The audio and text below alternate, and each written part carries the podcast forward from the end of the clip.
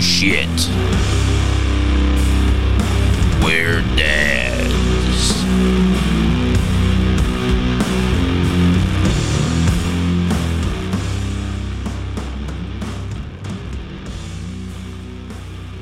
Hey there, Daddy. Dude, hold on, my like, headphone is like stuck under this. Hold on. Mommy. All right. Oh, Daddy. This is a good introduction. This is a really chaotic intro. Usually not this chaotic. Cortland decided to start screaming right when we started. Mommy and Daddy. Oh. So we have some really, really big news for the podcast. It's actually Goo Gone, not Goo Be Gone. You've been saying that for so long. So I've been saying my whole life, Goo Be Gone. It's actually Goo Gone. I think I corrected you that once. But then I just let you run with it. And that's all you say is Goo Be Gone. Get that Goo Be Gone off the counter. Give me that Goo Be Gone. I need. Come on, they missed a good opportunity to. But today when it was on the counter, it didn't have a B in it. So I decided to show him. I'm like, Zach, it's Goo Gone. To be completely honest, I have no fucking idea what you guys are talking about. I thought we were going to start talking about the birth of your daughter. Well, second biggest news of the podcast, we have a new member of the podcast. We sure do. Yep. Her name is Denver. She is sitting right here, and she is the smallest baby ever. She is tiny. Ever. Her name is Denver Jane. Denver Jane, and she came in this world on November 3rd, 2023, and she weighed 6.2 pounds/ounces. 6.2 pounds. And she came out with a massive cone head. Oh, dude. Oh, my God. We have to show you that photo. Yeah. It's basically, I would say, down now. Yeah. And it's interesting because her measurement is like 20.5, but she technically isn't that long. It's just her cone head. Yeah, so the longer the baby's in the pelvic area, the more swollen their head gets, right? Because their skull's obviously not fully developed, so that's how they can swell in their head. So they kept telling me the whole time because Sierra. So her head was showing what? Let me see your phone. I want their reaction. Their voice reaction. Ready? Here we go. Don't throw that. Oh my God. Make sure your vagina's not in the photo. Ooh. Anyways, so they're like, well, you can see like the top, like this much of her head for like 2 hours. They're like, dude. They didn't say dude, but this is a medical field. But they're like, her head is going to be really, really swollen. She's going to have a huge cone head. And they're like, I'm just preparing you. I wasn't prepared. Dude, this baby came out, man, and she literally had a fucking giant cone head. Like, giant. Huge. I'm trying to get this photo right now. I'm kind of hyped to see this, dude. Scared the living shit out of me. She looked like a little alien baby? Oh, yeah. They told me, though. Yeah, here we go. Holy shit, dude. I can't see it. Here. Throw it at me. Oh. No, I'm not throwing that shit, Zach. My God. Pass it to Bear. What do you Bear, put the coffee down. What do you think about that? If you've ever seen the movie Coneheads, that's what this is. There's a movie Coneheads? Yes, there's a literal movie Coneheads, and their heads are. She reminds me of the thumb on Spy Kids. Wow. See, isn't that crazy? See, Cortland was a C-section, so he had a perfectly round, normal head. That is. My head got stuck when I was born, and I had a cone head. I looked like a caveman. Fellow cone heads in the building. Yeah. But yeah, dude, I was like, what the fuck? Honestly, like the really, really bad cone head went down after 15 minutes. And then, like, yeah, it will be, like, down back to normal by Tuesday. She was born on Friday. And it honestly, it went down. But it was crazy, like, 15 minutes. Like, by the time that they suctioned her and did everything they needed to do, it was already starting to go down a little bit. But holy shit, man, that was crazy. Yeah, everything was crazy. How do you want to start off this story? Oh, man, I don't know where to start. Let me just start this off by saying we missed a podcast, just things in life, but pieces of shit. We were going to tell you, and on the one before this one, is that I was going to be induced at 39 weeks. So we were going to tell you guys on the podcast, so we're telling you now. She's here. So my due date was November 24th, and they never finalized the date because they were waiting to hear back from the hospital, but most likely I was going to be induced November 20th. But obviously she's here now. They were going to induce me because my fluid levels just were not going down. Hence, if you saw my legs to my feet. Bear. Yeah, she had elephantitis. Yeah, for real. And so it was just better safe than sorry to do it, they said, because once it gets that long and there's so much, I mean, she's like in a swimming pool in there, so yeah. She can turn, she can become breech and. Or wrap her neck around the cord. Yeah, her umbilical cord around her neck. Right. So, but yeah, she ended up coming and. Yeah, let's start from the top. But let's start from the top by saying a few days before it was Halloween. And yeah. Our Halloween costume was Juno. Oh, my gosh, yeah. And we said how funny it would have been if we walked into the hospital wearing our costumes. She went into labor, and I'm like, push, and I'm wearing the Juno. How do you want to start off this story? Do you want to from your perspective? You want to do, yeah, oh, shit, we're dads. I'll do the dad's perspective, all right? You can chime in, I guess. Okay. Let me start off because it... my water broke, so then you can chime in. It was your water that broke. Right. So being in the third trimester, I think around 32 weeks, I started getting insomnia, and it was very aggravating, but to say the least, someone, like one of those superstitions is like, once you start developing insomnia, the baby's coming. It's prepping you. Who knows? But I thought that was interesting. But anyways, I had to wake up every hour of the night to go pee. It was just my bladder was so full. It was so annoying. And every time that I wake up to go pee, I always check my phone. And this night in particular, I woke up and I felt like I was peeing my pants. And I'm like, what the fuck is going on? I check my phone. It's 2:42 a.m. I had just been up at 1 a.m. prior to pee, and I'm like, there's no way I had to pee this bad that I'm just peeing my pants, not like I'm not controlling this. So I get up to go to the bathroom, and as I'm walking, I'm still peeing my pants, and I'm like, Zach, I don't know if I'm peeing my pants right now or my water's breaking. Yeah. So I step into the shower, and my mucus plug falls out, and I'm still peeing, and I'm like, I don't know what to do. Like, it's not that much. It's a lot of water, but it's not that much. My water broke with Zeppelin, so I like that was an insane amount. It was like nowhere as near as much as it was with Zeppelin. So, being said, I was a little bit confused. I don't know if you want to run in from now. Yeah. So from my point of view, like I just woke up to exactly what Sierra. Bear, just hold the mic. It keeps spinning over. Got it? You're good? Okay. So, yeah, my point of view was I'm just sleeping, sound asleep, nothing wrong. It was weird, though, because I was nesting the night before, which is really weird. So I got home from work, and usually I just do 2-3 chores and then, like, leisure the rest of the day, right? Well, for some reason, I had this urge, and I actually vocalized it to Sierra. I said, it's so weird. I just, like, keep wanting to clean and do this and do that. And I was just doing so much stuff, yard work. Inside here, I was doing so much cleaning, all this shit I was doing. And I just had no idea why. And I literally told Sierra, I said, I have no idea why. I just want to keep working. And so it's kind of weird because, you know, usually it's the moms that nest. But I was nesting. Anyways, so I wake up and Sierra says, I don't know if I just peed or if my water broke. And all I can see is her waddling to the bathroom with just fucking waterfall falling down her pants. Like, well, she was wearing like boy short underwear, just flying down her pants. I'm like, holy shit. Like I storm out of bed. I actually got up so fast that I got sick. Like I literally, like, I don't know what happened, but I felt like I was going to puke. It was just, I feel like, cause my adrenaline went from 0 to 100, you know, so fast. And we go in the shower, and we're looking at the mucus plug. I'm, like, taking pictures so we can send it to the OB. We call the emergency OBGYN phone number, and they actually told her not to go in. They said it's probably just your mucus plug, and you probably had a lot of liquid because of how much fluid you had.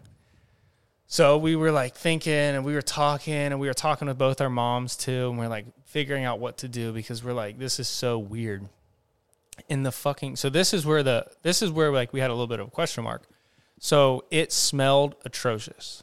Like it smelled really, really, really. It's so interesting you really say that bad. Because I didn't smell it. Yeah. Oh God. But you were the one down there like checking everything out. You know, like people smell a dead body and they say they never forget. Like I'll never forget this smell. That shit smelled terrible. What would you describe it as? Oh man, I don't know. Like a foul. Like if poop could expire. Oh. Yeah. Oh my God. There's a reason that we'll get to why it smelled bad. Yeah, don't worry. I was going to say, okay. That's interesting because they say it smells like sweet. Yeah. Oh, so there's an interest. Well, because it wasn't what we thought it was. Right. So we just thought it was a mucus plug, but then I said it smells really bad, and the doctor said it's not supposed to smell bad. So then I'm like, oh, like they're telling us we don't need to go to the doctor, but I really think we both agreed. Like, I think we should just go into the hospital, get checked out, and like we honestly a couple hours later we leave to the hospital. We packed very lightly, like just in case her water broke, but we were like pretty confident it was just her mucus plug. But we're like, let's just because you know her mucus plug can fall out. And she doesn't go into labor for another 2 to 3 weeks. So like we weren't. Hence that I had like a notes list that I was just generating that night and nights prior, just that week though, of like putting little things of what I wanted our birth plan to include, like what we need to pack for the hospital. Right. So when that happened, 2:42, my water broke, and then I had no pain. Uh-huh. That was another thing. I had no contractions, no pain. So we were just like kind of taking it slow, trying to figure out what we're doing with Clover. So I was looking at my notes, trying to check off like little things to bring just in case. Yeah. We didn't obviously bring everything. We had to have our family come and help, but take it. So we go, we leave, and honestly, almost instantly, like we find out like, oh yeah, her water just broke. So we go in, they do this little swab, right? It was just a swab. Yeah. And they have like this little thing that, did you get that? Because your water broke too. Did they swab you? Yeah. They had like this weird plastic contraption. And it like changed color. Mm-hmm. Yeah. So same thing here. Like they swabbed her and then they're like, yep, you're having a baby either tonight or tomorrow. That's what they said. And they checked me. I was only 1 centimeter. Yeah. So at this point that night she was 36 weeks and 6 days, which is interesting because if she was born that night, she would have been. Morning, technically. Yeah. Morning. Yeah. If she was born that morning, she would have been premature. She would have been a preemie. But if she just waited until midnight, she was full term. So 37 weeks on the dot is full term. Mm-hmm. And spoiler alert, she was full term. She was born the next day. But so we go in the room, and we're like freaking the fuck out. We're like, what is going on? Is everything okay? And then I told them, we showed them one of Sierra's pads that she put on because she was leaking so much that we put a pad on her. And it was like, a yellowish brown fluid color. It looked like booger mucus, like a greeny yellow, like if you just basically. So what they said it was, I keep calling it mitochondria, not even because I can't remember the name. No, what is it called again? You got it. Melatonin. Melatonin. Excuse me. It starts with the M. Meconium. It's a hard word. She was a meconium baby, so that. Do you know what that is, Bear? Yes, you do. Meconium? Yeah. Is that like the gross, like black tar poop they initially have? Yeah. So Denver pooped in Sierra, so she wasn't even born yet. So that is where that foul smell was coming from. So Sierra was actually passing Denver's poop. Mm-hmm. Oh. Yes. That's gross. So they tell us, oh, she's a meconium baby. Sierra actually knew what that was. I didn't. I'm like, what the fuck does that mean? That sounds scary. Like, do you want your baby to be a meconium baby? Is that like a normal thing? Like, I don't know. And then Sierra's like, okay, well, does that come with any risk? They're like, yeah, there's some risk. And then they just leave it at that and then put us in the labor and delivery room. Nice. And I'm like, what the fuck is going on here? Like, I don't know what this means. I'm freaking the fuck out. We're like calling our parents and telling them like, we need this, we need that. Cause we were not prepared at all. Completely our fault, but we weren't prepared at all. Being that I thought I was going to be induced, we thought we still had 2 weeks to prep for her. Yeah, at least 2 weeks. I mean, I don't want to be that guy, but didn't I tell you guys you should pack your bag? Yes. The last episode. We did forget our Nintendo Switch. And we were here. We were available. I could have got it to you. But anyways... So we did have very good care, though. We had great care. Everyone was great to us. So they came in. They reassured us that everything will most likely be okay. They said basically with just the meconium baby, they just had to monitor her more closely because she could kind of inhale her own shit, basically. Infection. Yeah. And they said that they'll have to have NICU and respiratory on standby for her when it's time for her to be brought into this earth. And that's about it. So what they did, horrible for someone as anxious as me, they put a monitor up to Sierra's heart, and they put a monitor for Denver's heartbeat, and they had them just both playing. No, mine were contractions. for contractions. Yeah, but it had your heartbeat too. Oh yeah, my pulse. There was pulse. Yeah. So it was, you know, scaring the shit out of me. I'm scared for my wife's health. I'm scared for my baby's health because this is just all so fast, you know. And you're dying. You just want to talk. No, I'm trying to like look at you guys, and I'm like, okay. You know, the mic's like in the way. I'm like, you can feel free to just join in. Anyways, so we're monitoring that, and it's just scaring me, freaking me out. So Sierra, how dilated were you? They checked nothing, like a 1, right? A 1. Yeah. So we're like, this is gonna be a long night, because she was only a 1. She was still having no contractions. And they come in and they give you what to, they had to induce you because her water broke. So she couldn't go back home if her water broke. Her water broke, but she's not dilated. So like, okay, we're going to have to induce you because you're not going to make any progress. So what did they give you? What is it called? They gave me a few rounds of the pills to induce me. So it was a few rounds. They like gave me once. It's probably the size of my pinky nail. They give you a small pill and then they come back and check you. And I was having a little bit of contractions, but nothing basically. That was like it. So then they gave me another round, and then my contractions did pick up. I think I only got to like a 2 with like the second round of pills. Then they came back and gave me, now I cannot remember, everything just happened so fast. I was exhausted. I was tired. I was just so overwhelmed and so taken back because I'm a planner. So for me to have something like that happen, it's just like throws me so off guard. So a lot of it was honestly hard to remember. But by the third round, I think I was only like a 3. And they gave me 2 pills. And then they gave me like my last round of pills, I think, when I got to like a 4. Mm-hmm. But that was a really long process because I was just not dilating. They kept checking, and like my cervix, I cannot even remember what that was at, but that was taking forever. I'm trying to think what else. And then I think next step, what, epidural? No, because I mean, it took a while to get to the epidural because you weren't really feeling a lot of pain until I think you were like a 5, right? Yeah, I think I got the epidural when I was a 5, and I just realized I don't think I got the epidural till 11 o'clock at night. Yeah, it was late. Day. So we were just sitting there all day. Pause. Yes. What are these numbers? 1, 6, 5.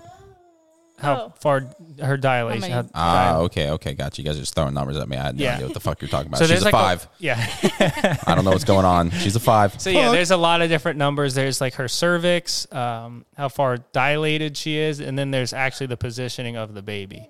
So she was like, Denver was like way up at the point. Like they're like, this is going to be a long night. Like they thought she was going to be born the next afternoon already. They already said that. So she was in still my ribs when we started the process. She basically didn't move at all. Yeah. Anyways, so Sierra finally gets the epidural after. Okay. Nice. Sierra gets the epidural after a lot of pain, and the reason I think she wanted to wait a little bit longer, but they're like, look, the issue is if like things start speeding up pretty quickly. Epidural, it takes a minute for them to get here and get set up, and you know, if you're in so much pain you can't stay still, it makes it really difficult. So she's like, let's just play it safe and get it. And the anesthesiologist was going in for like a surgery or something, so they didn't know how long he would be, and they're like, we just can't predict. And I was the contractions at this point were like, they were I would say on a scale probably like a 6. They were getting pretty bad for you. The thing with my contractions though is I would have like 5 or 6 in a row, and then like a 6 to 8 minute break. Yeah. So it was so painful for such a good chunk of time where I was like, I don't know if I can wait longer. And if I can't get this, I don't know how I will be. Right. Okay. What were the pills they were giving you to induce labor? Do you know what the fuck those are? I can't. No. Pitocin? No. That was the IV they gave you. Yeah. I didn't start pitocin until right before I got the epidural. Right. And that gets it going a lot quicker. But I can't remember so there's a few ways to induce you that different doctors do, and whoever my doctor was on call during that time is the method they started. So sometimes they put like they insert stuff up your vagina to induce you, or they give you a pill, or they just start pitocin. I feel like there's another one I'm forgetting, but I cannot remember what the pill name is called. They like to do the pill before the pitocin. Vaginal inserts. Yeah, they like to do all that first and then see how far along. And Sierra wasn't really getting that far along with the pills, so that's why they started that. And then it started to kick up. But once she got the epidural, she got some decent sleep. because this was middle of the night at this point. Epidural was very scary, by the way. It's just like, it's so sketchy to me that they have to like hit it at this certain point. I don't know how familiar you are with it, Bear, but I was fucking sitting by myself when all this shit was happening. They just had me in a room by myself. They're just like, just wait here for like, you know, I don't know, an hour, two maybe, and we'll come grab you. It was like 20 minutes that we were separated. Yeah. Well, guess what? For me, sitting in a room by myself, it feels literally like eternity. Yes. That'll make you go crazy. You had to get a spinal tap for C-section, and that's like... That's how they numb me. Is that like the same thing as an epidural? They just insert something in your back? Yeah. It's scary. Yeah. Because I feel like if they like fucking cough or do one... All right. If they do one little misstep, I feel like...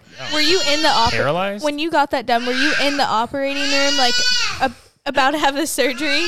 Yeah. So they brought me into the operating room and they gave me that and then... laid me down, and within like minutes my whole lower half was numb and I couldn't move. Okay, did you have the sensation of your like how your arm falls asleep?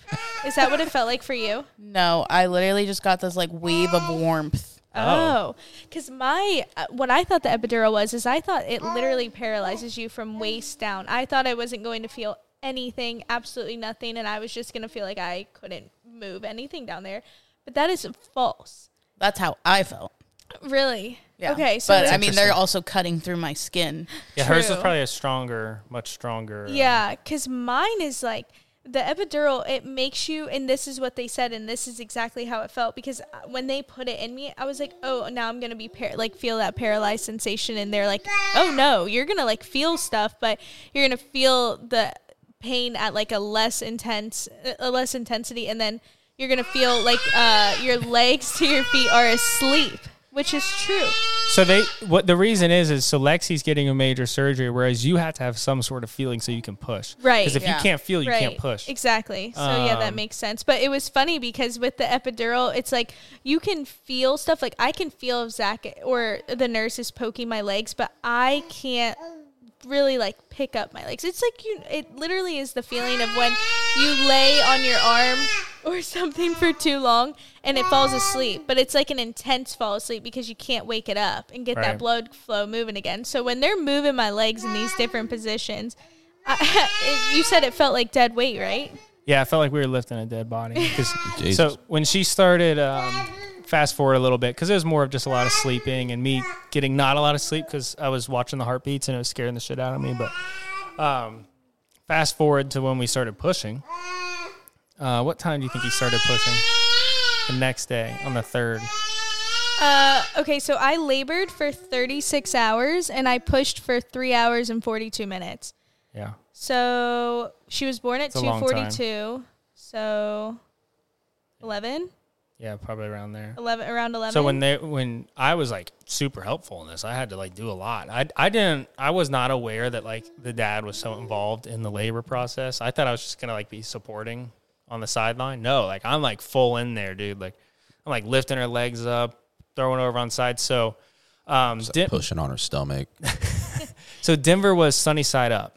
So babies are in the proper position, are supposed to be, you know, head down and eyes down, eyes towards the butthole. The butt, yeah.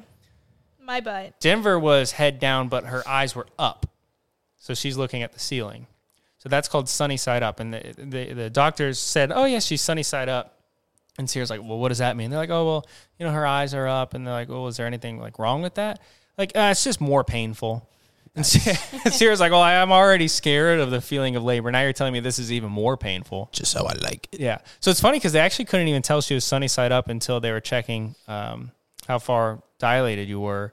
And positioning, they could feel like it was weird. They're literally like feeling her. Well, at first, remember, creepy. I thought it was weird because when they kept checking me to see like how far she was coming down, they're like, oh, she's coming down in a funky way. And I'm like, well, how can we prevent her from coming down in a funky way? Like, so then they kept having us change positions. So I'd labor on my back, then I'd labor on my side. And I'm just flipping you over. Yeah, they would be flipping me. And then I'd labor in the peanut, like I'd hold myself in the peanut ball for like 30 minutes to try to correct her positioning, but obviously it didn't work. Yeah, so it's weird. So Sierra's obviously has the epidural, so she barely has any feeling in her legs. So we're just pushing around, and She's pushing, and her contractions are really oddly spaced. So the normal contractions, like, every 2 to 3 minutes, whereas hers were, like, she would have a break of 8 minutes and then have, like, 5 contractions in a row, very painful, long contractions. So it was very, like, weird to time her stuff up.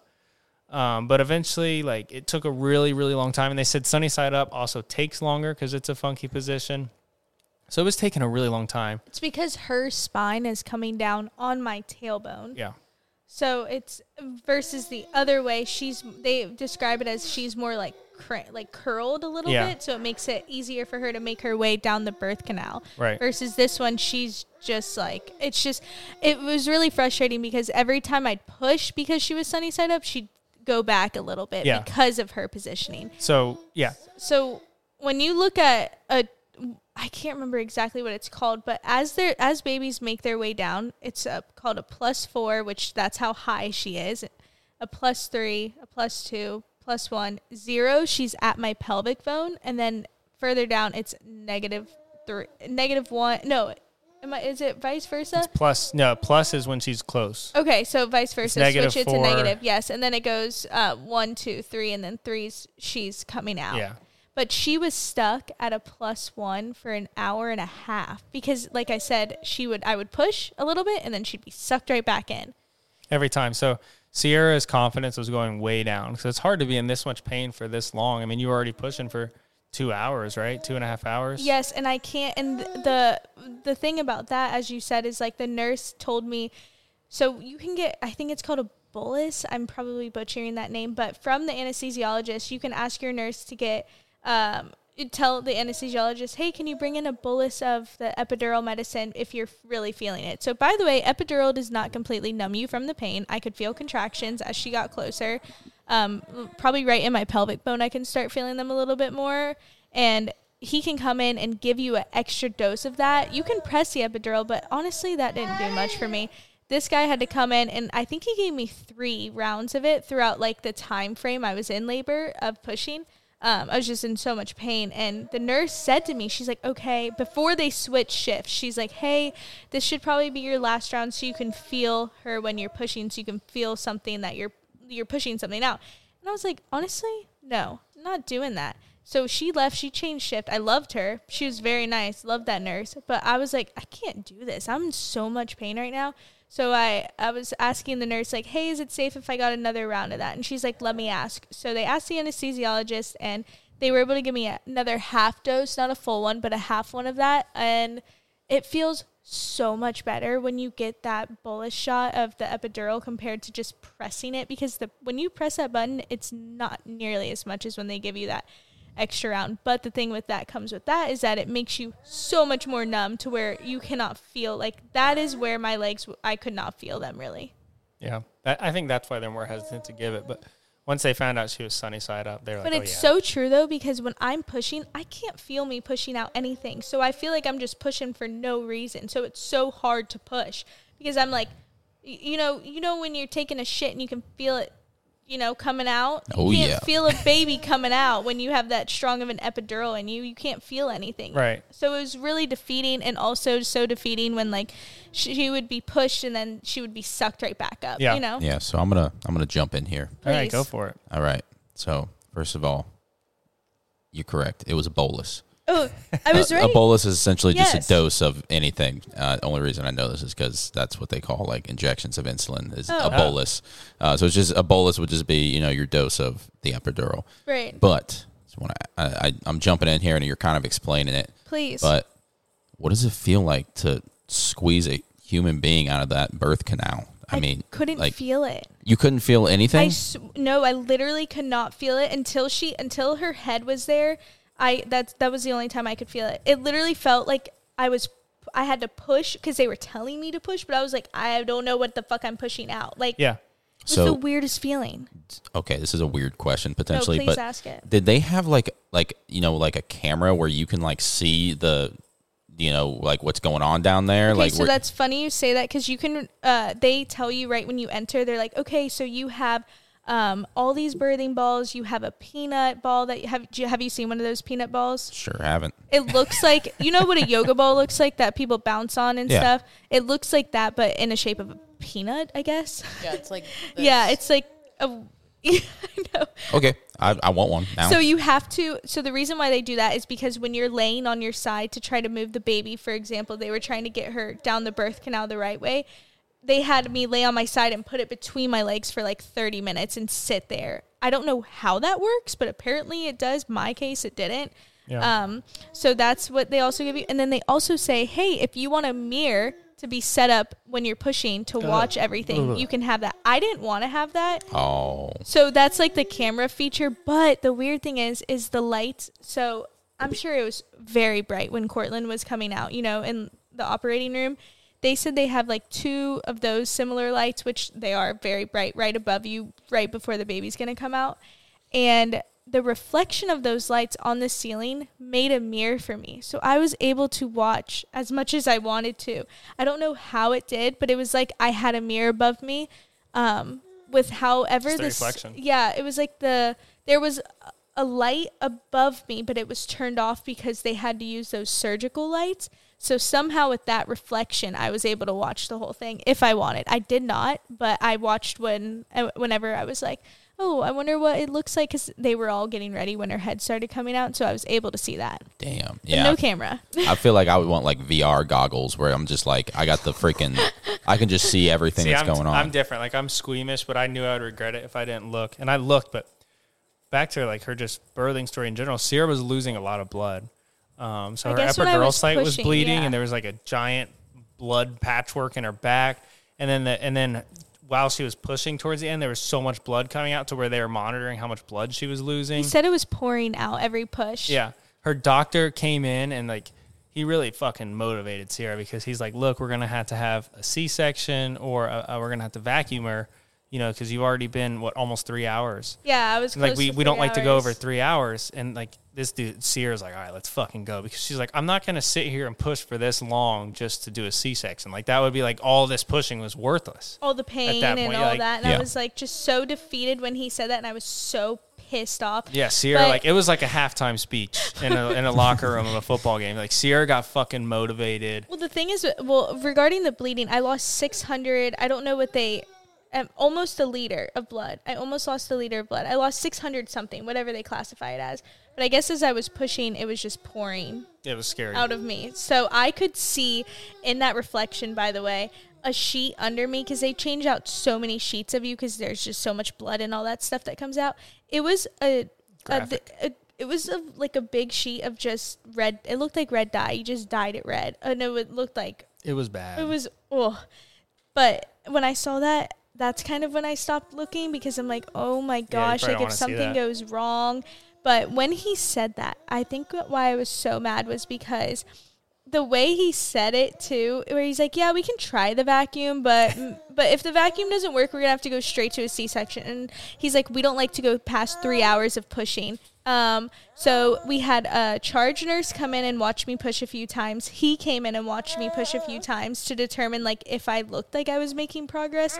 Now I could not feel pushing out something. So I think that's what made it so hard because I couldn't feel literally when I say that nothing like so weird. It was such a weird feeling. And so they're telling when you have to push in labor, they want you to push on your contractions. So say you have, on the monitor, you can watch your contractions too, even if I couldn't feel them. I could feel them once it got closer, even with the epidural. But what they do is every contraction, they want you to push for 8 to 10 seconds. And then, so it's like you have one contraction, you're pushing, they're counting 1, 2, 3, all the way to 10. They want you to take one deep breath, and they want you to go again. You have to do it 3 times. So it's basically holding your breath for like 30 seconds. And it is so hard because you're pushing so hard. My chest, I had to stop for a second because my chest, it felt like I popped something, but it was just because I was straining so hard. like the next day, for example, I woke up and it felt like I got hit by a truck because I was so sore everywhere. But it's just crazy because you're pushing something, but you don't know what you're pushing out, and they're making you do it 3 times in a row. And if you can go more, which I did because I was so pissed off, I was like, "Let's go again, let's go again." Yeah, I'm like motivating Sierra, dude. Yeah, I'm like screaming pushing at her like a football coach. Dude, let's fucking go! You got this, dude. You guys are getting me hyped up, right? Yeah, I'm like, keep grinding. I believe in you. Go, go, go. I feel like the hospital should just have like a service where it's just like, you know, a couple of dudes walk in there with just like fucking heavy metal music and just like, oh, you're pushing, huh? You're not pushing hard enough. Yeah. Let's go. Yeah. And that's basically bringing a marching band. Yeah, like what he said pissed me off. And, you know, he came back. He took a break and he came back and he was like, oh, yeah. He was like, that's a good push. And mind you, I can't feel it. So I don't know what's a good push. So I'm like trying to make that good push again. And he's like watching it. And then I don't know if you have anything else to add, but after that, he was like, they called something and everyone came rushing in. Yeah, it was like, it's time. Yeah.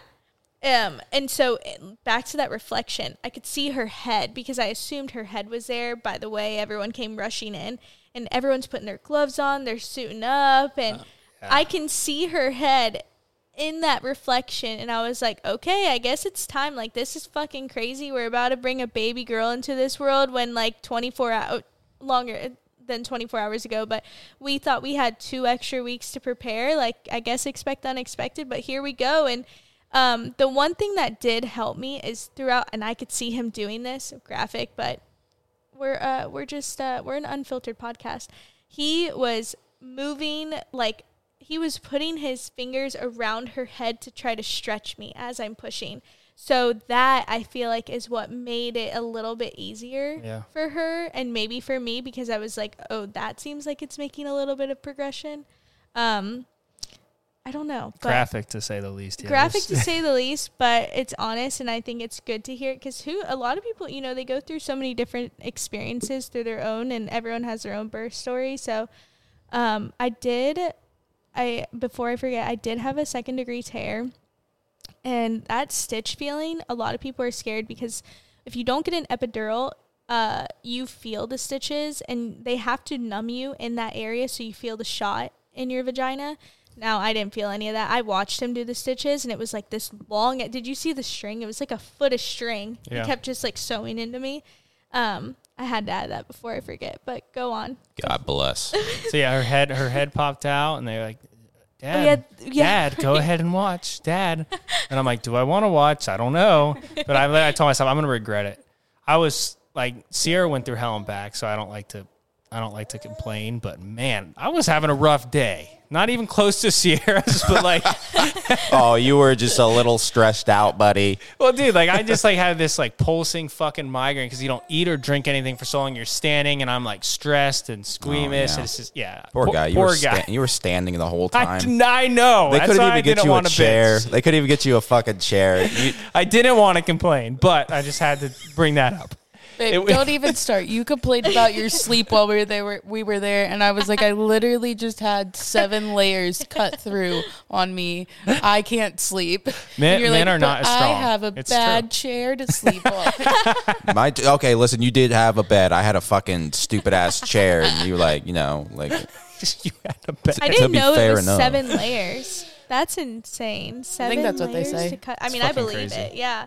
How did you feel throughout... Because obviously I'm going through, like, pain and all of that people know about. How did you feel throughout that whole process? I was terrified. It was really scary. From start to finish? And just, you know, I always bring this up, but it's just the truth. Like, everything that happened with Zeppelin, like, statistics don't matter to me anymore. Like, oh, there's a 1 in 10,000 chance that, you know, you die or something. Like, I'm like, that's going to happen. Like, I just think the worst immediately. Like, I would not have been surprised if something happened in Denver because I just catastrophize things and I'm just so, like, not numb, but I'm just, like, almost expecting something bad to happen, which sounds dark and horrible, but it's true. Like, and so when they're saying all these things, like the, meconium baby and, like, sunny side up, and it's like, oh, here we go. Like, that's just what I said to myself, like, here we go. Like, here it comes. Like, right. I knew something was going to happen, but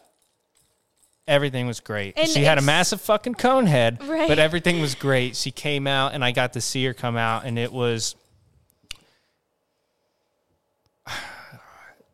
an interesting experience. You can't. No, I mean, it's like you honestly cannot put it into words. Like it's pretty much impossible to vocalize what it's like when they first come out. And, you meet them, you just kind of like your brain. It happened so fast too. Like your brain's just like completely. You literally cannot put it into words. I could maybe draw you a picture, but to try and explain it on a podcast, it's impossible. It is. I have so many questions for you guys, but I was holding her, and it's so weird because I almost felt like it reminded me of the first time I was holding Cortland. Aww. And it's just it's such a weird mental experience. You're like a new person. Your brain cannot wrap around the whole situation that this was you at one point. Yes. This was you, and this was you, and this was you. This is all of us at one point, and this is going to be a human being with their own personality, thoughts, aspirations, and stuff like that, and you brought that into this world. And it's holding her was the only thing I can really kind of put it into words. It's almost like a psychedelic experience. Your brain just you cannot understand it until you've done it. It is so incredible and bizarre, and it just holding her today. I was just once again, I had no words. I was he really was too stunned to speak. Yeah, I had no words. It was just crazy. Didn't move. He just it looks like he got an epidural. Listen, when I had once I handed her back to you guys, I grabbed Cortland and I just hugged him so tight. Oh. So I was like, "Oh man, I'm so happy you're so big and strong." I don't feel scared to hold you because I'm listen, you are so you're so you're obviously scared to drop them or hurt them, or you think they're so gentle or so delicate, but after holding Denver, I was oh my goodness, I love my baby. I'm just oh my goodness, dude, I love this kid so much. Yeah, it's just such a crazy experience. But what were you guys, I just say, it's hard to put into words, but what was the first thought that kind of came to your mind when she first came out and you guys got to see her and hold her and stuff? Let me go first for you. You go ahead. It's just, even to this day, she's over a week old, and it's such a surreal experience. It was just, I feel because even though, I said, 36 hours of labor, which is a longer time, I feel it's still, it's such a hard, feeling to describe because it was so unexpected. Yeah. I don't know. I think, so she didn't hit me. I always thought that it was going to be the most incredible, life-changing moment when I saw her and held her for the first time.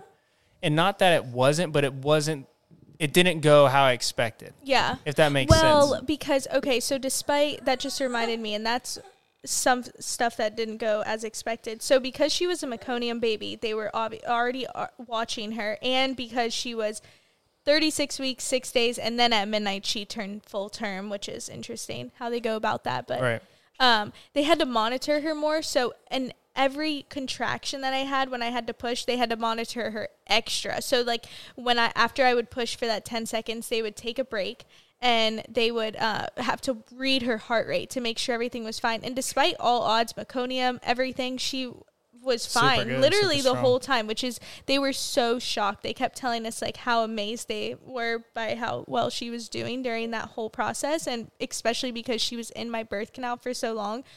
But doing things unexpected was, on the birth plan, I had I wanted to do delayed cord clamping. We got our golden hour with her, which was nice. That hour to 2 hours after birth where it's just the parents hanging out with her and getting that skin to skin contact. But so unexpected as when she came out, Nick, you had to pull her to make sure she was cleared, where I was can you guys delay the cord? Because we saw 3 different nurses, and they were the doctor who delivered her was no, we can't do that. We have to test her now. And I was oh, okay.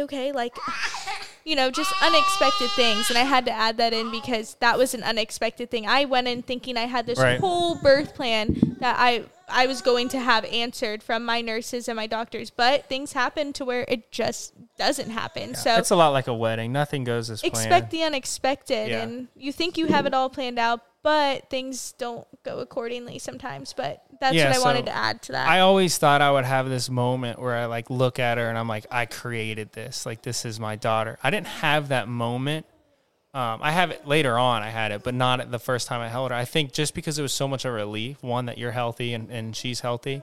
But I never had that moment, and I was almost disappointed, but I'm like, I can't force feelings. Right.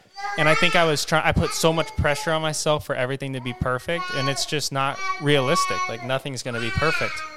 But, yeah, I mean, I eventually I had that moment. I think she really hit me that she's here and that this is real when the birth certificate people came, and, like, I saw her name written out.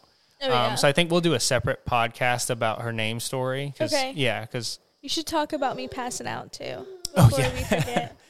But yeah, when I saw her name written out, that's when I was like, "Oh shit, like, this is real." I don't know why, but that's when it hit me. Yeah, making the birth certificate was super stressful. I literally I read it like 3 times to make sure I didn't misspell anything, and then I had Brandon read it and my mom read it because I was just like, I am just not with it right now, and I don't know if I'm doing this right. Yeah, no, I was worried too. Well, I like typed in like Denver is a city that is like well known. No. Like I typed it in to like make sure I'm spelling everything right. I've spelled it a billion times. I'm like, let's just double check. Well, didn't they say?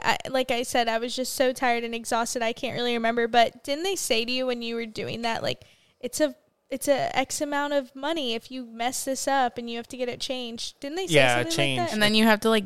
They told me that I would have to like. Directly go to the Social Security office and like deal with it there. I couldn't, it's not something you can do online or anything. Wait, did you guys go to the birth certificate place by Orlando City Stadium? No. You didn't go to that? No. So we had to go in. I don't know why they had us go in person to like turn in her paperwork to get her official Social Security number, like all that stuff. And it's just so ironic because at that place, all they do is birth certificates and death certificates. So it's like you start here, you end here. And it's just like this random-ass place where like this just like 20-year-old dude like just like looks like he could just be hanging out at the mall, like not like professional. He's like sitting on his phone. He's like strapped and stuff. Like, why is he armed? This is just for birth certificates and death certificates. No, like, I didn't have to do anything like that. They brought me the paper. I filled it out. They came back and collected it. And I had to like, call, I think, or go online to order his Social Security card. Yeah, for some reason they made us go in. I don't know why. Yep. That's weird. Or no, they automatically sent it, but I had to order his birth certificate or something. I don't know, something like that. That's so weird. That's weird. I wonder why they made us go in. Who knows? Anyways, yeah, so that was our birth story, and now she's here, and she weighed 6.2, like I said, and then she went down. The next time she got weighed, she was 5.9. Was that? No. At the are you saying at the pediatrician? Oh, at the pediatrician, she was 5'9", yeah. At the hospital, she was like 5'14", and then 5'10", and then so yeah, at the she is teeny tiny, and seeing Cortland next to her is unbelievable.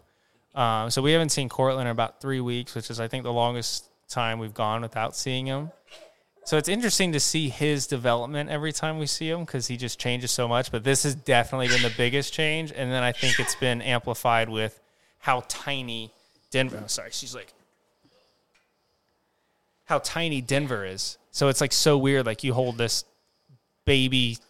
What? Go. I don't know what that means. What is? Are you doing sign language? I'm reminding you of something to bring up before you. Okay, yeah. Yes. Because anyways, there's this six pound baby compared to Cortland is just crazy. So we have some pictures that we did. I'm like, what is it on your cheek? What's going on? Like, is there something on my face? Like trying to tell you without having to say it on the podcast, okay. And you're like, what? What is that you're doing over there? So, okay, well, I'll just tell this quick story. I just thought, well, her feeding time's coming up. No, so. It's not. Yeah, we're fine. It's got to be. It's 9 p.m. Oh, yeah. We're good. Yes. No, we are fine because there's all right, let me tell this story. I got it. Well, after that...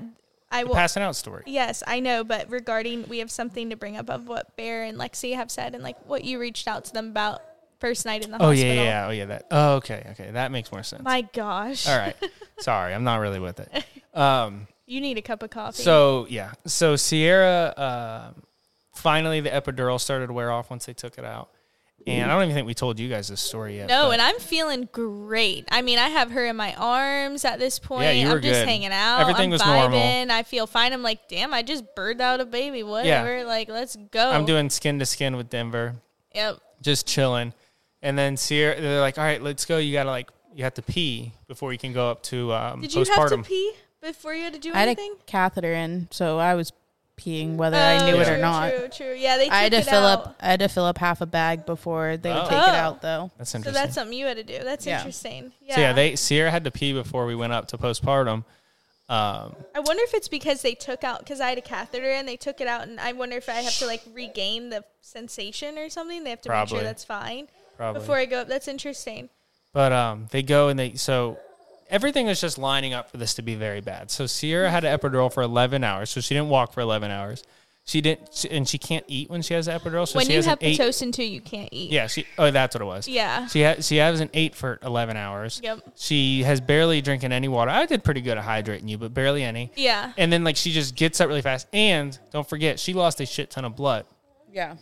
So she gets up and she's feeling okay. Then all of a sudden the nurse that's helping her to the restroom starts freaking the fuck out. Oh, and I'm right. This is from your perspective. So I'm I'm holding Denver, and all of a sudden there's whoa.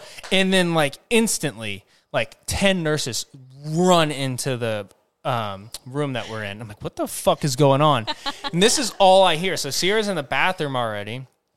I guess she had a successful pee. But after the pee, I guess she passed out. And I didn't know that because I can't see any of this. And all I hear is, stay with us, Sierra. Stay with us. Stay with us, Sierra. Stay with us. And I'm what the fuck? Is she dying? And I'm freaking out. And I'm this is at the point where I'm not comfortable holding Denver yet because I'm she's this little delicate 6-pound baby. And I'm freaking out. Me and Denver having this close bonding moment. And then my wife is dying in the bathroom. And I'm what the fuck is going on? And I get up. All the nurses are running in. They're literally slapping Sierra on the face. Stay with us. I'm smacked in the face. Oh, my God. Can she see the light? What is going on right now? I'm freaking the fuck out. And then she's I'm looking at Sierra, and it's actually scary. She was so white. Her lips were literally white. So scary. You looked like fucking Rob Zombie. You're going in and out. Your eye, you literally would wake up. And then you go back down, oh, my God, this is terrifying. And then, they rushed you to get up, which I'm obviously not certified in any sort of medical profession, but I just thought it was odd that they rushed to get you back up so quick. But yeah. I guess, I don't know. I'm sure there's a reason for it.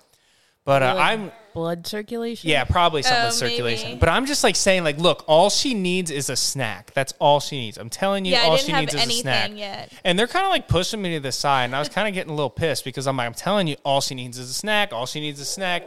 And they're, doing all this other shit. I'm all she needs is a snack. She finally sits down. I give her a Belvita. She perks right up. Literally, her face changed colors as she ate the Belvita. I'm I told you. But, that was really scary. Yeah, let me say my perspective as of what I remember. So I get up, and I'm feeling great. I'm feeling fine. I just had Denver on my chest, and she's all right, you got to pee because we got to go up to postpartum. It's getting time. And I'm okay, that's fine. Take 2 steps, and I've never had a passing out feeling or anything like that before. I've never passed out in my life.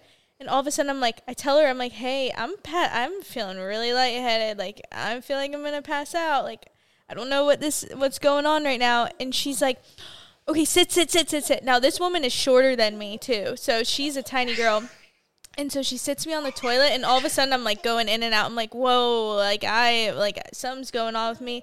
And apparently she pulled this thing in the shower that gets the nurses there. And we are in a very tight bathroom. Right. Very small bathroom. And all of a sudden, as I'm going in and out of consciousness, I see the nurses running in. There's a fuck ton in my face. And all they start doing is slap me in the face, smacking me hard. And I remember it. And they're stay with us. And I'm I remember when I had conscious, I was am I dying right now? They are fucking smacking me in the face. Stay with us is just so a scary term. All they're saying is, stay with us, stay with us. And I'm getting literally hammered in the face by all these nurses. And there's a sliver in the door that I can see Zach in Denver and I'm is this my last sight? Am I really about to die right now? And then they then put me on this thing where you set your knees on and you hold your hands up, and it's not a wheelchair, but it's like a wheelchair. And they wheeled me over to the bed, and I guess I was fine. But that was crazy. So then they go and they Sierra had to take pain medication because the sunny side up was so bad. She literally told me I feel my tailbone shattered into pieces. Yeah. So she was in so much fucking pain. So they gave her these medicine these painkillers, and they go and they take us up to postpartum, and Sierra's like KO'd, like in so much pain. She's going to sleep, and I'm like, she needs to sleep. Not from basically the pain pills, but just because I was so mentally and physically exhausted from everything that just happened. Right. So Sierra's KO'd, Denver's up there, and it's literally just me, like. They're just like, basically just hand me a baby and like, here you go. And I'm like all by myself. Sierra's not there to like help me. No one's there to help me. Like no one is in the room with me. I literally texted Lexi like, what the fuck do I do? Like, I don't know what to do right now. I'm like, do I need to wake Sierra up to feed her? Because I'm like, I don't know if she needs to be fed. I don't know if she like is supposed to be peeing. Do I change a diaper? Do I hold her? What the fuck? Like, I had there was zero instructions given to me, and I'm just sitting there looking at my daughter and looking at my wife sleeping. I'm like, what the fuck do I do? So Lexi's like, yes, wake her up to feed her, because I mean it was quite a bit, quite a while. But their stomach's like the size of a grape, so they're not really hungry, but it's more of just building that latch, because Sierra is we're in the process of breastfeeding, and she's doing really well. But I know that was important to Sierra, so I did wake her up.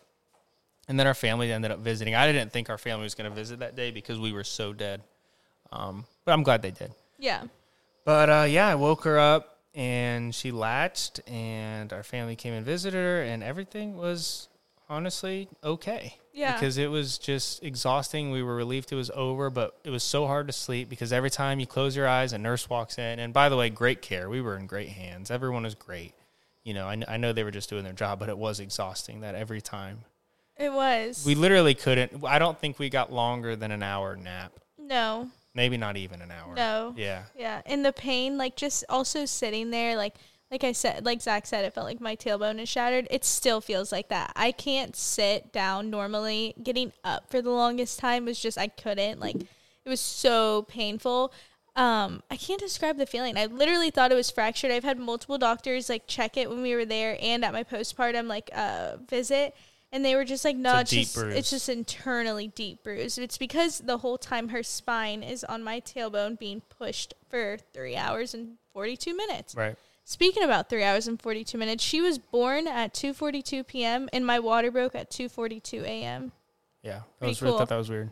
Yeah. But like a whole day before. Yeah, right? Different days. Yeah. Isn't that weird? Mm-hmm. But, yeah, that was... It's been ever since, you know, we've been home and we got home Sunday. It felt like a... it's the week went, you know, she's a little over a week old now, and it went by so fast. And I think it's because we were in the hospital for so long. It was hard. Until Sunday, you know. I mean, it wasn't like we were in the hospital. Bear's recording on her home video, and it's so... It's I like awesome. How you're like, pinkies up, fancy recorder. Don't use all their storage. This is the first time we've had it. But anyways, we've had so, like, it's just the whole week went by so fast, and it's crazy because we were unprepared. I thought going into labor, because I thought we were going to be induced, I would have had like postpartum meals ready for us. Our house would be clean. The nursery would be done. Not done yet. Yeah, almost nothing. Done.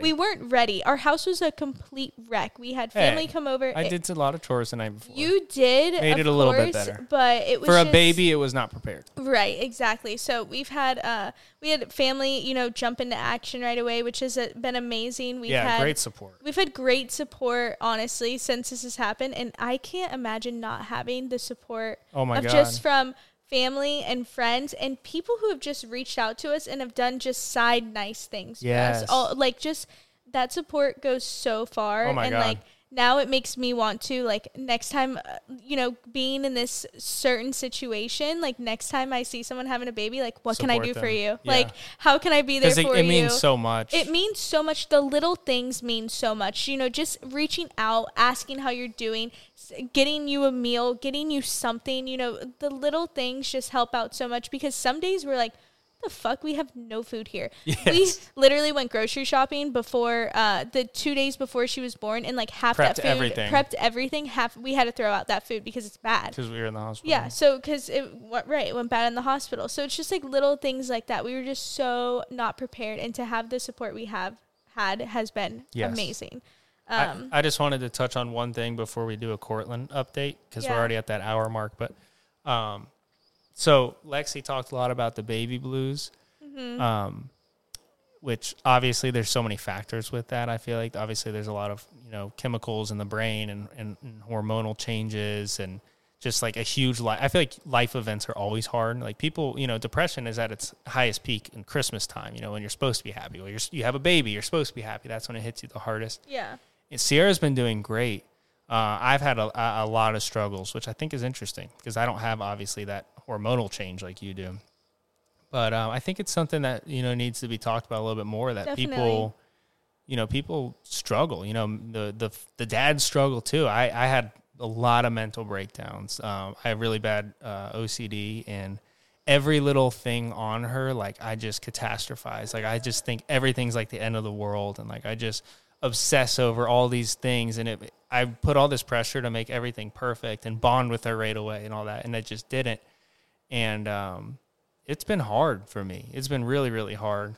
I think overall it's been great. And Sierra, it's great that Sierra understands me so well, and my family understands me so well, because they kind of helped me through it. But it's definitely something I just wanted to talk on, because it's freaking hard, man. Like I've had, and the lack of sleep definitely, you know, amplifies that. It makes it so much harder when you get no sleep. Like your brain is going to be fucked. Like I remember writing in the hospital, we were doing a breastfeeding and a poop log, pee log, and I literally like forgot how to spell like the most simple words. Like that's how sleep deprived I was. I forgot how to fucking spell. As you were writing it, you kept saying like, Sierra, why the fuck can't I spell this word? I like crossed out I can't remember what the word was. It's like such a simple word. Probably a 4-letter okay, word. 5 letters at least. But I was like, I crossed it out like twice, and I'm like, I don't know how to fucking spell right now. My brain is just gone. And I remember the first day we got home, nothing was traditional. Our car was still in the shop. So, because that accident we've talked about on the podcast, our car was still in the shop, so we didn't have our car.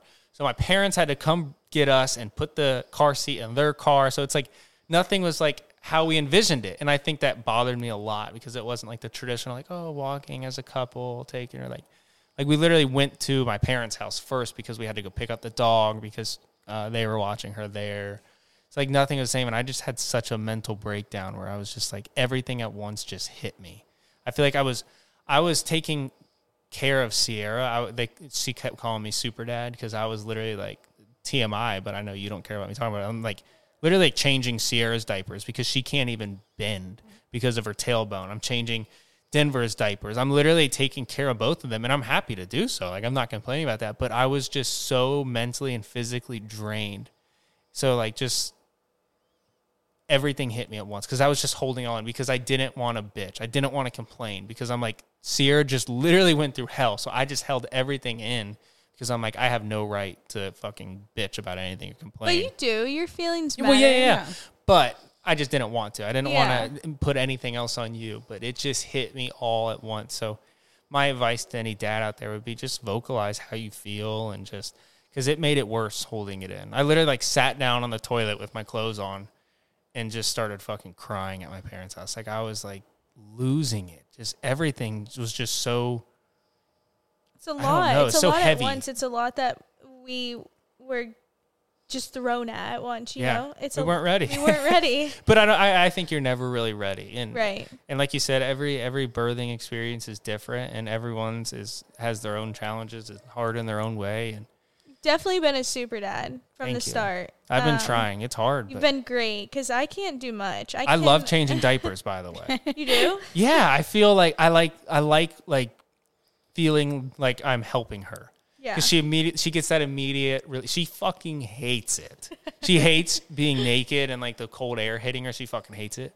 But once like she's all fresh and clean, and then I put her clothes on, she's just so happy. Like it makes me so happy for her to just instantly, like once her clothes is on and I hold her up to my skin, she just calms down. That just like there's no better feeling in the world. Like me making an impact on her life already. Like I don't know, I just get the goosebumps thinking about it. I just love taking care of her.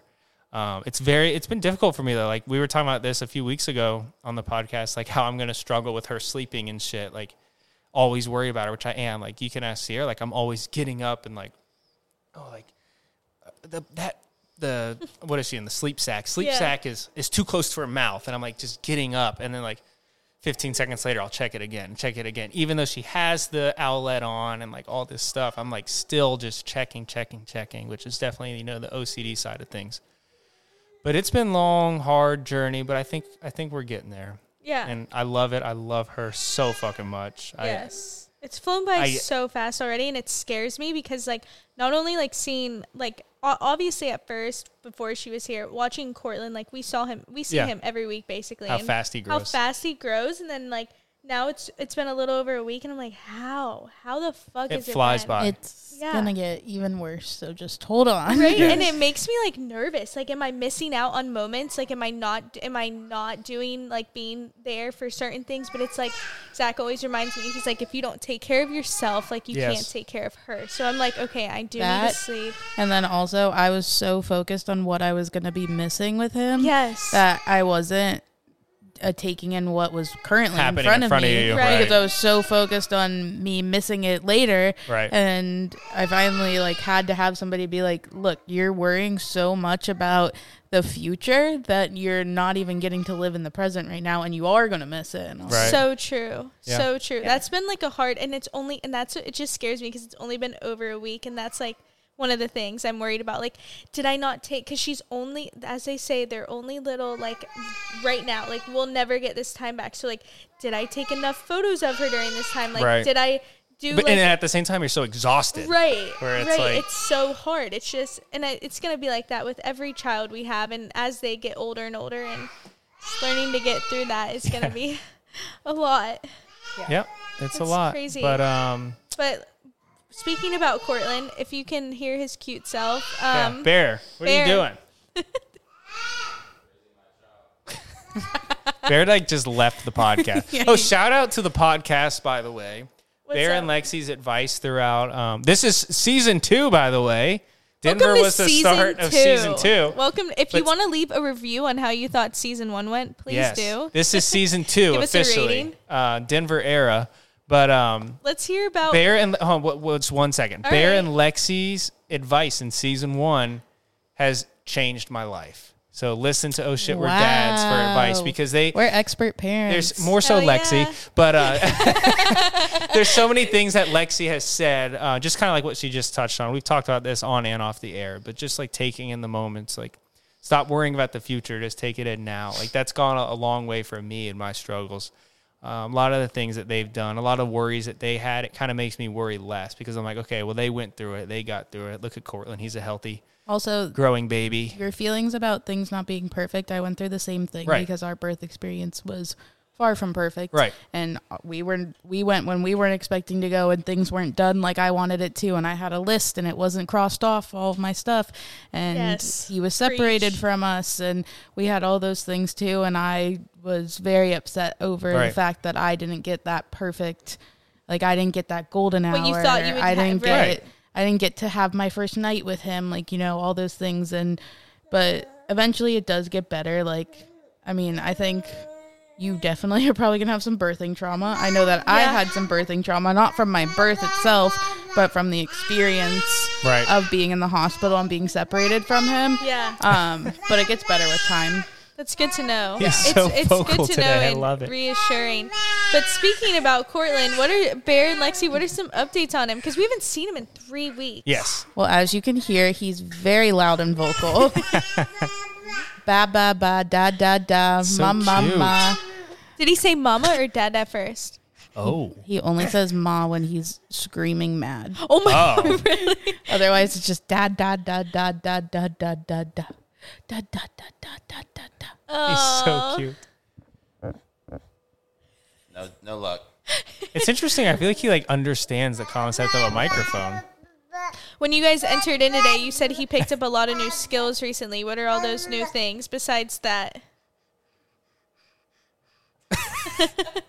That is his breathing. So he's 6.5 months, right? 6.5 months. He is sitting completely by himself now. He needs no support. He sits and plays by himself. He loves to pick up toys and slam them to the side, and then he'll pick up another one and slam it to the side. He was sitting on the table at my mom's house the other day with me.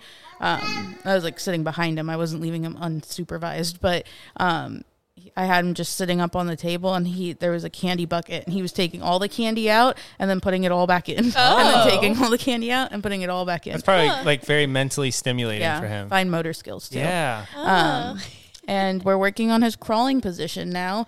Oh my gosh. He is crushing his purees. Nice. I'm waiting for his teeth to pop. He's been teething for like 3 months now. Still no teeth though. Oh.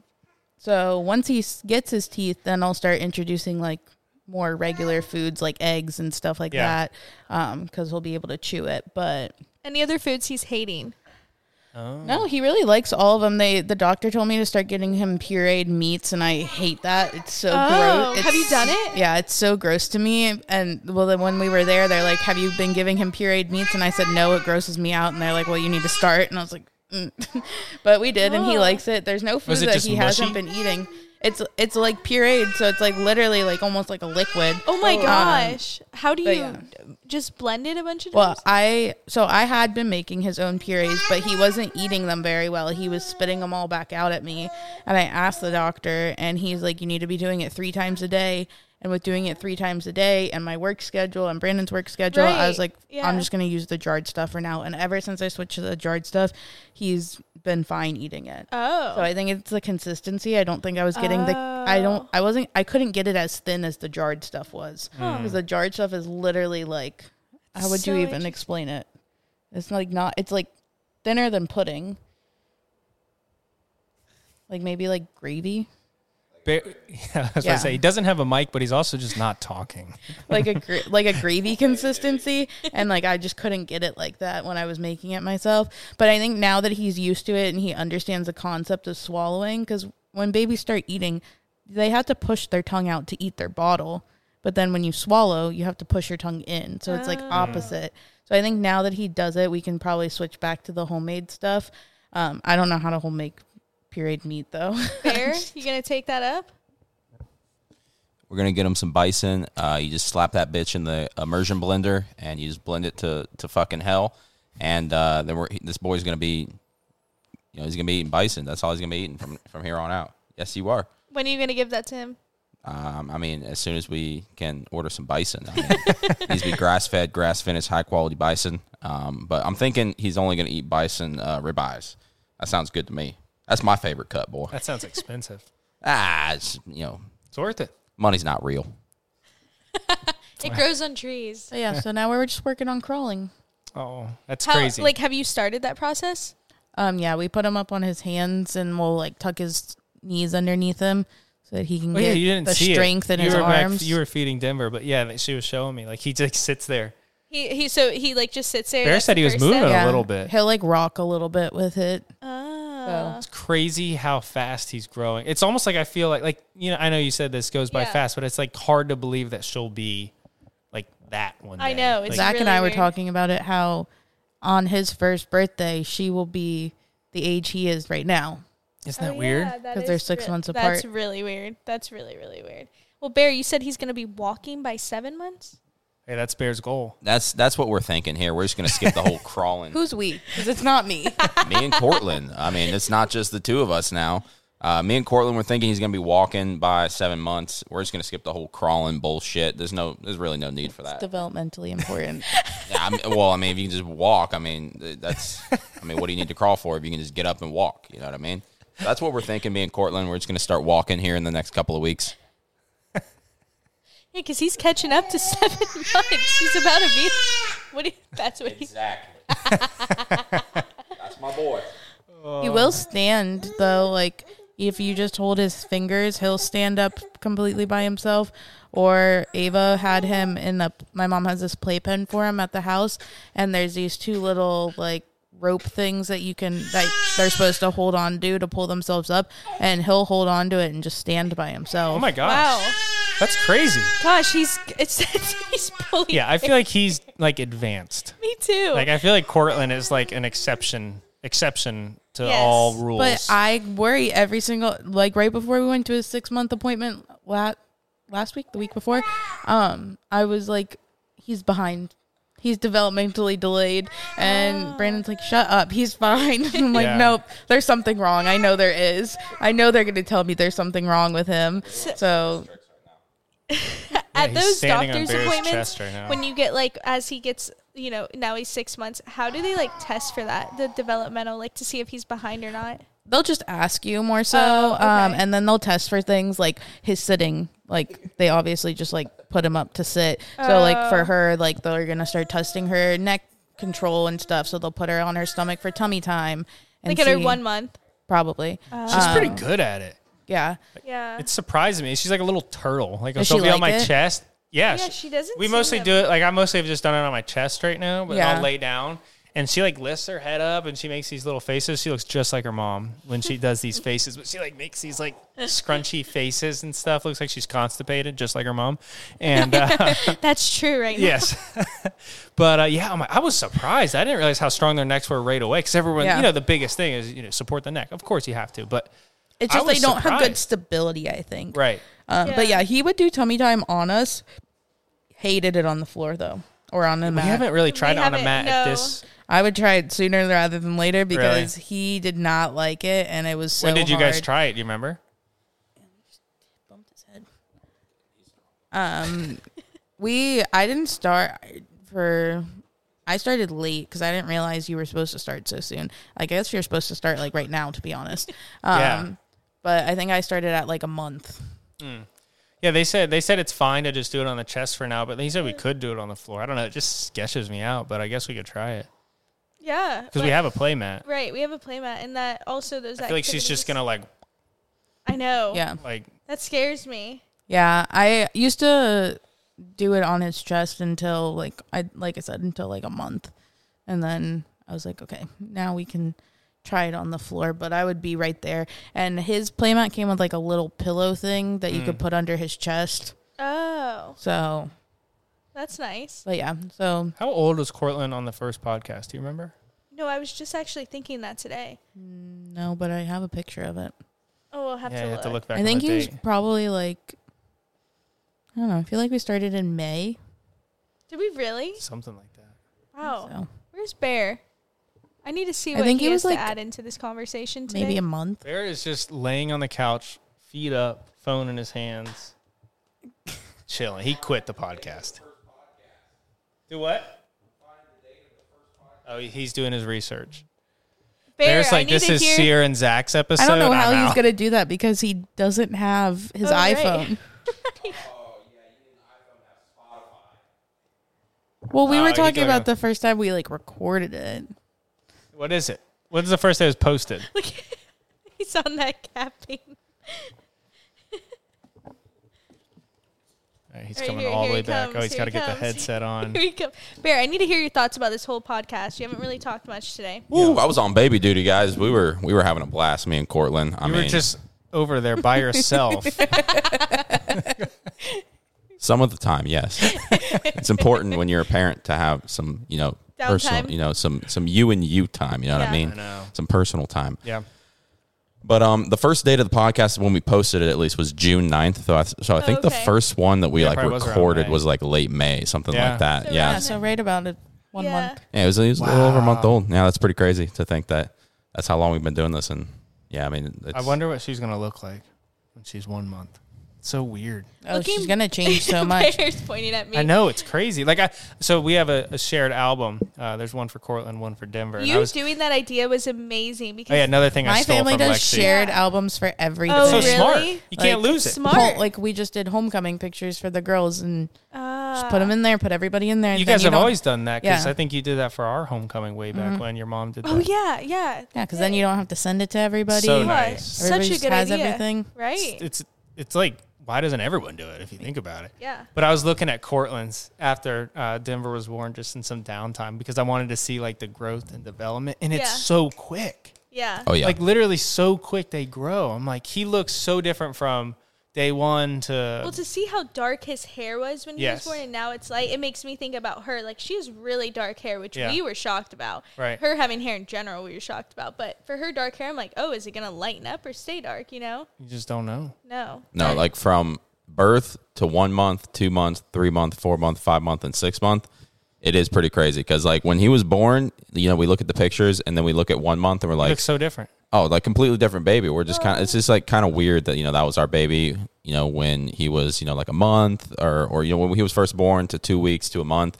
And then you look at him at like 6 months and you're just like, it's almost like it's a completely different baby, you know, like you don't even really recognize him. Cortland changed weekly. Yeah. Like, because we would literally see him basically once a week, you know, doing the podcast. And he would look different every time we saw him. The bone structure is like the main thing to me. Yes. It's just like the shape of his head and his face and just like the way he looked completely changed. Like it is almost sad because you almost feel like you had two different babies and one of them disappeared. You literally does like it. And then you look at yourself too as an adult. Or even, like, your baby pictures to your toddler pictures to your childhood pictures, and you don't even look like the same person. No. So it's so interesting to think about, like, what are they going to look like when they're older? So weird. So how was that? I have no idea. So let me ask you this, guys. So you said that she was a meconium baby. The meconium, just for anybody who does not have a kid or, you know, who doesn't know what we're talking about here, meconium is like the first poop they ever have. Right. And it is literally like this black tar that disgusting comes out of them. Looking, it is the most strange substance that you would like if you shit this out, you would go to the hospital. You'd be like, there's something fucking wrong with me. If you're anything other than a newborn. Exactly. If this came out of your body, you'd be like, all right, I'm going straight to the hospital, dude. I got some sort of cosmic infection, dude. Some aliens are hacking my body or some shit. Yeah, that's what it looks like. That's what it looks like. It is so strange it comes out of a human being. So you said she was a meconium baby. Did you guys ever have one of those diapers that you had to change, or was it just yes? So that's interesting you said that. She did that in Sierra, that foul shit in Sierra, and then she actually had two black poops after that. Yeah, those they are just, you look at that and you're just like, yeah, are you sure? I never saw. Are you sure? Like, really? You sure this is normal? Yeah. So you changed his first diaper? I definitely saw one of the meconium poops I think. The reason Lexi never saw one is because she... Well, he was in NICU, so did they change him there? He was in the NICU. I changed, like, one of his first diapers, and I was down there with him, and Lexi still couldn't go down there because she was still recovering, and, you know, we had to wheel her down there the first time, and, like, her whole, like, gurney, like, we had to take the whole bed down the first time she came down. And so I was down there with him and kind of, like, going back and forth. So I saw, like, the meconium poops and changed it. And I was just kind of like looking at the nurse. I was like, "Are you sure? Like where'd you go to school? Are you? Let me see your degree. Yeah, what's your exact degree? Okay, so all right, okay, so you went to like SSC. Well, what do you really know? Are you sure that's right? Let me talk to the doctor, woman. So I was when I first saw that shit, I was like, this can't be right. Well, you know what it is, right? It's the hair they shed. We just learned that. Isn't that I didn't know that was the hair that they shed. Yes. That's what the doctor told us. The pediatrician told us that they're... You tell us. So it's you know how they have like... It's like coated in hair in the womb. Oh, yeah. So they shed that and then they basically take that, absorb all that in and like... That's where, like, because it's all in the amniotic fluid. Yeah, they're kind of, like, drinking it, and then the hair is the only thing that kind of gets, like, stuck that they digest. It's actually disgusting. Oh, no, when you first see that, it is so, oh, my God. So she had a weird poop. So she had, obviously, that in the womb, and then she had her first black poop, and it was a big one, and then a second, smaller black poop, and then she actually did not poop for 2 days, and I'm, like, freaking the fuck out. But I guess kind of like births, everything's different. Every poop journey for babies is different. And I'm like asking the doctor, like, is this normal? Like, I'm freaking the fuck out. And then, boom, she passes like a nice yellow seedy poop the way it's supposed to look. The seedy poops. Yeah. So, I mean, you could do a whole like journey on just poop. Oh, baby poop, dude. Because it changes so much. It is. Number one thing about parenthood, you speak something into existence, like, oh, they're not doing this or they are doing this, instantly changes. Yeah, that's exactly what happened to us. Don't ever tell anybody about her sleeping well. Oh, yeah, no, I don't plan on it. Because she is sleeping pretty well right now. She literally, like, she's early, so she's tired, and she just kind of sleeps throughout the day. Her wake time is really weird. She likes to be awake at 11 p.m., and just that's when she's, like, observing everything and looking all around. But other than that, she sleeps really well. She's not a fusser, doesn't fuss a lot. She really only cries. She doesn't really randomly cry. She cries when she's hungry. She cries when she's cold, like when she's naked. Yeah. That's about it. She doesn't even really cry for poopy diapers. Did Cortland? Sometimes. At this age, because she, like, it's kind of scary. Like, I had to check all the time without her even fussing because I'm like, there's a good chance she... Yeah, it takes, at least for Cortland, it took him some time to kind of be like, hey, dude, I'm sitting in shit. Come over here and fix this, you ass clown. Like, now, like, oh, dude, like today, oh my God, dude, today. So, I mean, Lexi's obviously studying for her exam right now. So, like, I've been on baby duty pretty much just, you know, most of the time. Yeah. And today, Brandon, our roommate, was holding him because I was making him a bottle. And he goes, oh, he's kind of wet. I think he peed through his diaper. And he, like, picks him up and turns him around. He's like, ugh.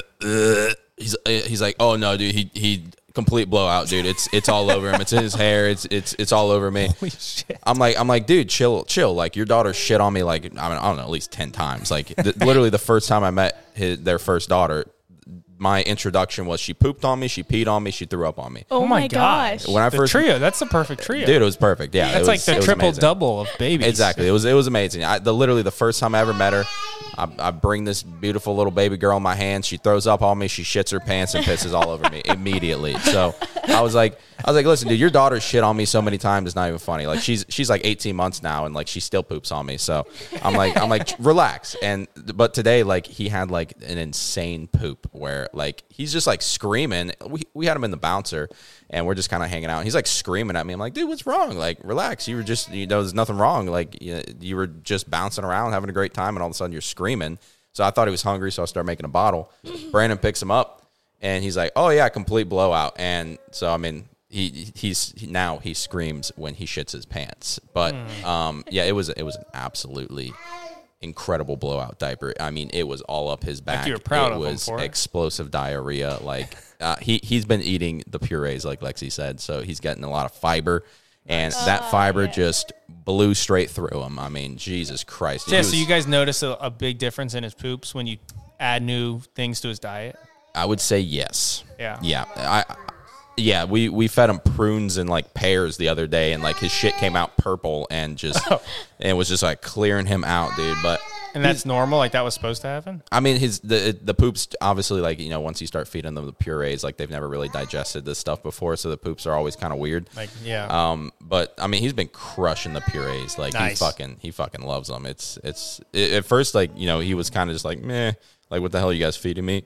But once you give him, like, the banana and the mango, like, we had, like, banana and mango. Today he ate blueberry and pear. He ate, like, sweet potato. And one day we fed him, like, turkey and vegetables. So we did have one with, like, some meat in it, some, like, pureed meat. Nice. But this was, like, store-bought stuff. So, but no, I mean, he's been crushing all of it. He fucking loves it. But how does it balance out when you stop with the formula and just do, like, the purees?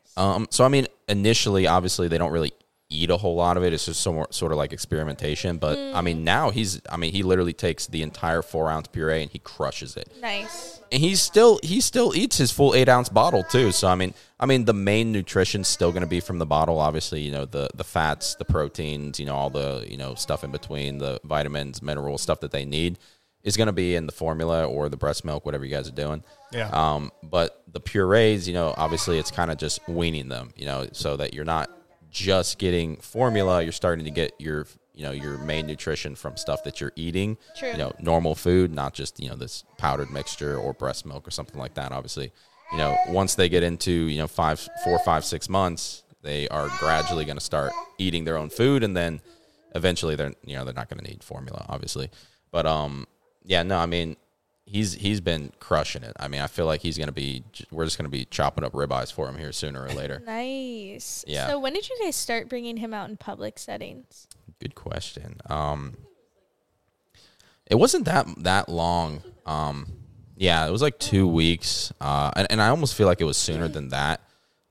Like, obviously, you know, I mean, like, obviously coming out of the hospital, I mean, you're technically just bringing him out into the world there. I mean, it's just a trip home and stuff. But yeah, I mean, I think we took him over to her mom's house like a week and a half to 2 weeks after. What about like grocery stores or restaurants? That was a little longer for sure. We didn't do that just because obviously it's a lot. Feels sketchy, right? It almost feels like unnecessary at first, and then once they're kind of like once they're kind of like bigger and, you know, they're more so awake and whatnot. It's just like when they're first born, like within the first month, it's almost like, why would you bring them there? Right. Because it's just going to make your trip so much harder. It's just so much easier if just Lexi goes and I watch the baby, or you know, you watch, or she watches the baby and I go. So yeah. When we did take him to the grocery store, we took him to Sprouts because there's, like, nobody there. Oh. So not a lot of crowds. And then the first restaurant he went to was the Salted Fry in Mount Dora, which is all outdoor seating. Oh, okay, okay. So kind of eased into it. It's yeah. And, you know, I don't know if it's a good thing or a bad thing that Denver was born so more so, like, in the fall to the winter, so it's not going to be so hot. Like the RSV season, though. Yeah, so, I mean, obviously that's not cool, but it was just, you know, Cortland was born in April, late April, so then May, June, hot July. It was insanely hot. So it's just like when we took him out, we were always just worried about him overheating. Right, that's true. Because here, you know. Oh. Yanking on mom's hair. Yeah, buddy's getting towards his bedtime right now. But it's definitely like a weird experience because once you start taking them out places with you and whatnot, because you know, obviously, you know, you usually just go places yourself. You know, you go out to dinner by yourself. You go to the grocery store. You know, just the two of you. And then when you start bringing the baby with you, all of a sudden you got this responsibility when you're trying to just run some errands and stuff. A whole human. Exactly. No, makes everything longer, dude. Like, I've been late. Yeah. Anything we've scheduled so far, like, you know, like someone coming to meet him or him, her, or us going to, you know, see someone. It's so hard to be on time now because it's like one poopy diaper and that, you know, slows us down by 15 minutes right there. Like, you have to time shit up differently. I'll tell you what, though, goddammit. I mean, I obviously have Cortland Tuesdays and Wednesdays. Those are my days off, and I watch him, just me and Cortland. And I usually try and get him out of the house and take him grocery shopping or running or to the park and stuff, and just get him out and do stuff and whatnot. Obviously, I love my wife, but I get way too much attention walking around with a baby, just like me and my baby. Like, it's every single freaking lady in the grocery store. Every one of them has to jump, you know, stop by me and be like, "Oh my God, your baby's so cute. What's his name? How old is he?" That is so funny. I'm just like, I get so much attention. It is. Look at him, like, what's frustrating to me is he gets so much, like, positive attention, and then I go to the store, and then I have, like, all these older ladies, like, if he's, like, fussing in the car, "Oh, is your mom not paying attention to you?" Oh my God! Like, they're, like, giving me shit about, like, things, and Brandon could be doing the same thing, and they're like, "Oh my God, look at you! You're such a wonderful dad. Yeah, that's so nice. That's so interesting. It's so nice that you would babysit your child." I mean, listen. I don't know why people always, because this is every single time I take this baby. Every time I take my son out in public, I got people coming up to me, stopping me, talking to me, like, "Oh my God, your baby's so cute." I'm like, I am not an approachable person. Like, I feel like I do not look like I'm the person who you want to just stop in the fucking grocery store and start talking to me, because I really don't want people to do that. Like, I'm just trying to get on with my day and, you know, do what I got to do. And most of the time I even have headphones on, and people still come up to me and they're like, "Oh my God, your baby's so cute. What's his name? How old is he?" I'm just like, "Oh, you stupid fucking cunt. Like, I mean, he's 6 months old. He's Cortland. Are you good now? Can I fucking continue on with my day? Bitch." Thank you. Something I will warn you guys for is in the grocery store, specifically, more so than other public places, everyone just wants to touch your baby. Oh, that makes me sick. And without permission. Like, restaurants, grocery stores, people will, like, come and grab his hands. Who the fuck are these people? Grab his feet. Really? Like, they will, like, people touch him all the time, and I'm like, what world? Oh, yeah, no. It seems like common sense not to do that. Wait, they just literally walk up to him and they just like especially now that he sits in the shopping cart thing and not in his carrier, they'll, like, come up and they'll be like, "Oh, look at his feet," and, like, they'll touch his feet and stuff. That's, and I'm like, crazy. That's good to know. Like, no. Yeah, what do you bear? I could see, like, bitching them out. Oh, no, nobody touches them when I'm with him. Like, that's that.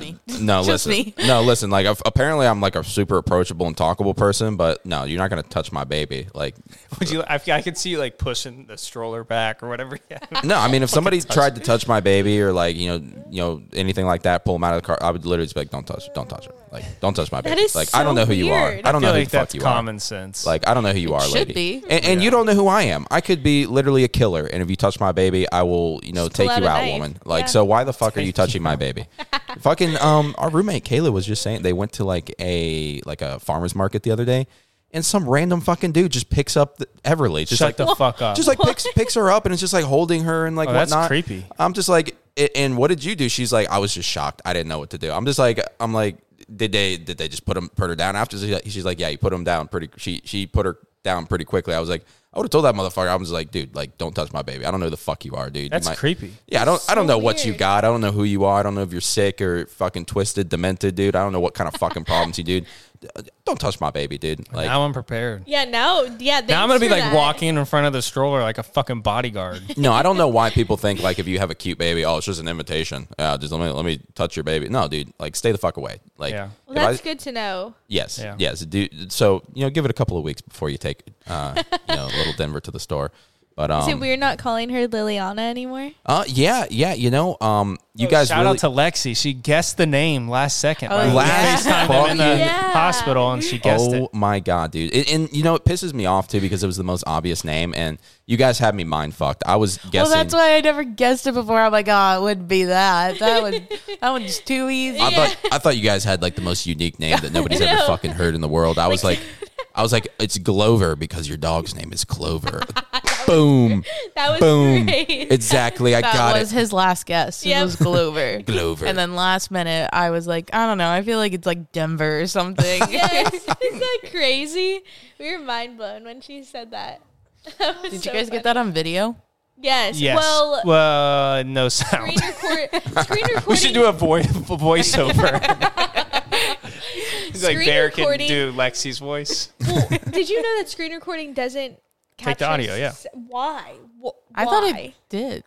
Ours don't. Maybe we're doing something wrong. I don't know. FaceTime, at least it doesn't. Yeah, because we like listen. FaceTime. We try to like replay it, and it don't work. It's just silent. But yeah. So shout out to Lexi for the buzzer beater guess of Denver's name. My aunt Ashley got it right. Leonie's and Rachel got it right. Damn. No idea how. No. Literally no clue. Well, okay, Rachel guessed like 8 names, how. So like I feel like she gets a little bit of credit. You don't know how. What? Sierra's from Colorado. What do you call it? Colorado. All right, well that's not the reason. All right, so Colorado. So Bear, we're gonna Sierra and I are just gonna record probably like a 15-minute podcast, maybe even shorter, of how the name came about. But that is not how. That has nothing to do with it. Surprise! It has nothing to do with Colorado and the city of Denver. Nope. No. Not one thing. Okay, all right. Well, I'm going to call bullshit just right here. I guess you'll have to stay tuned for the next episode. But, we're going to start a security business, me and Zach. We will escort you through the grocery store, and if anybody tries to touch your baby, we will personally put them in a full Nelson and power fuck them. Thanks for listening. Oh shit.